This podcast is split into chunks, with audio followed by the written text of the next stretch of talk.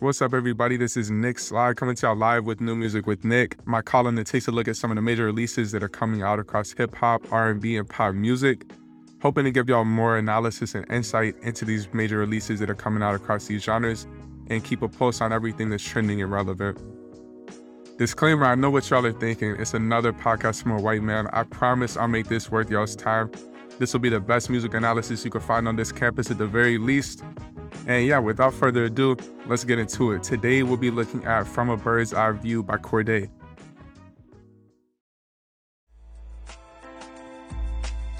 All right, so for y'all that might not be as familiar with Cordae, so Cordae Dunston was a rapper born in Raleigh, North Carolina, grew up between North Carolina and Maryland, and actually got his start in rapping at a pretty young age. Early on, he rapped under the name Entendre, releasing a couple great projects and a handful of really solid songs, including All That Glitters, also, early in his rap career, he had joined the YBN Collective, where he rapped under the name YBN Cordae, along with the other members of the trio YBN Almighty J and YBN Nahmir. They all, interestingly enough, emerged from an Xbox Live gaming party. They saw that they could all freestyle, they all had a genuine interest in rap and doing it together as a collective, and they made it work. They actually got very successful very quickly, all kind of blowing up in a pretty short amount of time, led to Cordae and a couple of others getting signed by Atlantic Records and getting put on and really out into the industry with a major label very quickly. Cordae's sound quickly caught fire across the internet, building up and really collecting like a lot of nostalgia with fans of old hip hop music, a lot of old and nostalgic flows, heavily in the bars, a lot of boom bap flows, a lot of music that was really resonating with fans of some of the older sounds of the genre, bringing like a really new and refreshing sound and approach to the lyrical side and the developmental side of his art. Uh, Cordae really came in started making noise quickly, and all of them, while they were still kids, really became relevant forces in hip hop. That led up to 2018. Cordae signed his major label deal with Atlantic Records. He had a solo rap stint, you know, at the start under Entendre, but quickly became YBN Cordae, and that was the name that he rapped under for a while, even when he wasn't rapping strictly with the collective. Um, he released his debut album, The Lost Boy, in 2019, summer of 2019 and it was a huge critical success. You know, I personally loved that album. I thought that was one of the best albums that came out that year. I thought, frankly, that was one of the better debut albums I've seen over the last decade, probably in hip hop music. It was just a wonderful start to his career, super personal album, great album front to back, incredibly thoughtful, just great music front to back. Like, highly recommend checking that out to anybody who likes anything in hip hop. You know, great, great work for him to get started under. Um, the last few years, he really continued to move things at a really quick pace for Cordae. He's been building out this brand, high level records, high level productions, where he's building out basically a full creative unit. You know, so everything from the merch and the licensing, creative directing, building out his own label, signing artists, making all these moves that somebody his age are pretty uncommon to make. Um, really trying to become a, a young mogul in the music industry at a young age and really trying to take control and ownership of some of this art, all still under the Atlantic Records umbrella. Um, about a year ago, he removed the YBN moniker from his name, and that was kind of the full signaling of the move for a solo career. So that's really Cordae going all in on his own. Um, about the same time as launching High Level. So all these pieces coming together. Cordae's obviously at a much different point now than he was back when he was on Xbox Live with Nahmir and Almighty J. He's been dating Naomi Osaka too. So even outside of music, things are moving quick for Cordae. He's quickly become a superstar. He's in the limelight all the time now. A lot of people, not just in hip hop, but in pop culture in general, are starting to know the name and the face. And that's really brought Cordae kind of to where he's at in life at this moment. Getting into it on the actual music uh, from a bird's eye view, Cordae very much finds himself at this point. He knows where he's at. It's clear, and the rollout of the album is clear that everything that went into it that he's aware of how quickly his life has changed and how differently he's seeing the world, how differently he's seeing the music industry, how differently he's seeing his career and his life as a person now that he's at the top. And then he's really emerging as one of the key figures under 25 years old. You know, sophomore albums can be a really interesting and really pivotal point for a lot of artists' careers. And coming into this one, I had I had a lot of hope. I had a lot of high hopes, but I also had some concerns.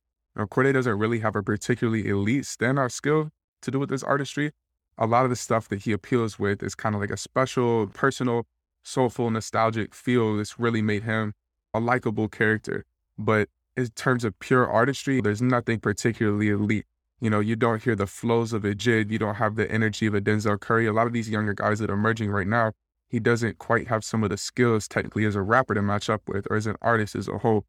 So a lot of my concerns came in and can he match what made the Lost Boy so special? You know, that great debut for him. Can he really match up to that level with production, with thoughtfulness, with intricacy of his writing, with the personal, the nostalgic feel, everything that he brings to the picture? Ultimately, despite what seems like Cordae's awareness for this point that he's at, you know, despite the success of his debut, I think a lot of the music on his sophomore effort really just fell flat in its aims. Um, it just didn't have the cohesiveness. It didn't have the spark of his debut. There's just not the special touch that's there. There's not the same energy, the same thoughtfulness that made his debut so exciting and made him somebody that was so easy to pull for. Anytime it gets into anything, trying to reach a sense of like introspective exploration, you know, it feels like it's left very shallow. It's very generic. It feels like you could be listening to anybody. It doesn't even feel like the stories are really crafted from a personal place in him. It feels like more just generic stories. He could be talking about anybody. There's there's not the emotion, there's not the connection. There's just not the personal touch on this album that I was really hoping for and that I really felt when I was listening to The Lost Boy. It's not, it's not necessary. You know, you, you don't need to have like this crazy lyrical, crazy personal depth on any album in hip hop for it to be great. But the problem with Cordae is that he's built his entire identity around, you know, having this conscious prowess, having this intellectual capacity to be able to bar up any rapper, to be able to, you know, deliver a song that's extremely thoughtful, you know, go three verses, no plug type of old school rapper who's just bringing you bars and flows and innovativeness in his writing. And when he builds his entire identity around that, and it really falls flat in all those regards. There's nothing else really left there to save him and really redeem the album as a whole. This is not to say the album's terrible, but it's just missing on what Cordae paints himself as and what Cordae projected through the entire rollout of the album. You know, with all that being said, there's, there's nothing that's bad on it. There's uh, there's a couple songs. The Parables remix was terrible. Eminem's feature verse is awful. I want that dude to retire immediately. He needs to enjoy retirement. The amount of records that he unfortunately sold throughout his career, I'm not a complete Eminem hater, but he's definitely gotten more than his fair share of success should have been in this industry and in this genre. And he needs to just go on now. These feature verses on these remixes are terrible. They're pitiful. I don't want to hear him rapping on anybody's beat again for the next few years. I don't really want to hear him again making music for the rest of my time listening to music, to be honest. Other than that feature and that tangent, you know, there's really not much out here that's that bad. The lead single, Sinister, one of the lead singles, Sinister, with Lil Wayne, was a pretty lackluster effort. That feature was definitely not really what I was hoping for from Wayne. I felt that Cordae was out of his zone on the beat. I felt that there was just not really much that was offered there. And then the Gunna assisted today that came on the album. It was the music video that dropped the night of the album's release. Um, you know, not a big fan of that track either. Felt Cordae was out of his zone. Gunna came in with the 30 second phoned in verse, low effort, not much really put together that was impressive on that track. Everything just kind of felt a little awkward and out of place. Front to back, I feel like uh, another thing that kind of stuck to me was just the production, you know, it seemed like he was going for a little bit of a cinematic feel at first. Yeah, Jean Michel, you know, with the darker beat, it feels like he's setting the tone, but felt like it, it quickly lost its coherence. It quickly lost the vision that I felt like it had. Nothing was really sticking, nothing was really connecting together especially not in the same way that his debut album did. Um, the production quality was just, you know, it was it was fine. It was, it was it was passable, but one of the beats, ironically, probably the best beat on the album was on Westlake High. He rapped on that song for like 45 seconds and then started talking like he had just made a modern classic. Like he made Good Kid, Mad City or 2014 Forest Hills Drive or he made 444. He started talking. I just couldn't believe that. You know, one of the best beats went to waste because of that kind of that ego at the end. And that's another unfortunate thing about this album is that Cordae really, you can tell he genuinely thinks he's one of the best, if not the best in the world, doing it right now.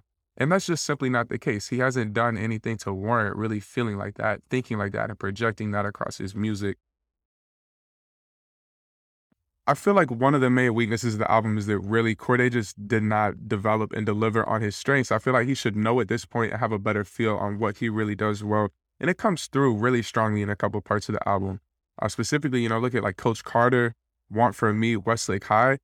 You know, you see Cordae really get into his zone. The simple, soulful, nostalgic beats and flows, everything just really comes together nicely on those songs. Those offer exactly what I want from Cordae and what I think he can uniquely deliver better than a lot of other rappers. I feel like in a lot of parts of the album, he was trying to dive into areas that are not his strengths, and he wasn't really showing any development or growth while doing that, unfortunately. Coach Carter, I thought, was a fantastic song. You know, that's one of my favorite songs that's come out this year so far. The hook is infectious. The song is crazy nostalgic. Like, you can't listen to that song, no matter what you grew up on, what you grew up listening to, you can't listen to that song and not feel nostalgic. That just takes you back in time. Beautiful song, well written, simple, soulful, very, very much from the heart. Beautiful song.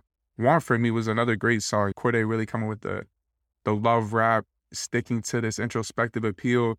He offered a little bit of personal depth, some love, some some soul to that track. Really a great song that added a lot. But you know, as a whole, not many songs other than those few really delivered on those appeals that Cordae is really special with. And I think that's what, you know, kept me from being super excited about this release. I built up a lot of hype to it personally.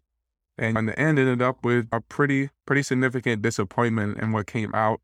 Part of that's just due to the lofty expectations that come when you drop a fantastic debut album. We see the fantastic debut album in rap is almost even like a curse sometimes because people just sit there comparing everything back to it. It's kind of the the Nas Illmatic disease. You know, once you drop that incredible debut album, everybody wants to go back and just pen everything and compare it against that. And that can really hinder people from having that growth and the ability to explore and operate in in new soundscapes. But I think simply it, it just fell flat. I think I was expecting so much more from Cordae. I know he's capable of a lot more. I think he's deeming himself as a leader of the new generation of rap. And this is just not the kind of rap you need to be getting to be able to put yourself on top of a pedestal like that. I'm still really excited for what he's got coming forward. You know, I'm still really hopeful. But, you know, as a whole, it, it fell flat in a lot of areas. And I'm hoping that Cordae is able to bounce back, tap into his strengths a little bit more, and be a little bit more conscious and aware of what he's put together and what he's capable of throughout his future releases.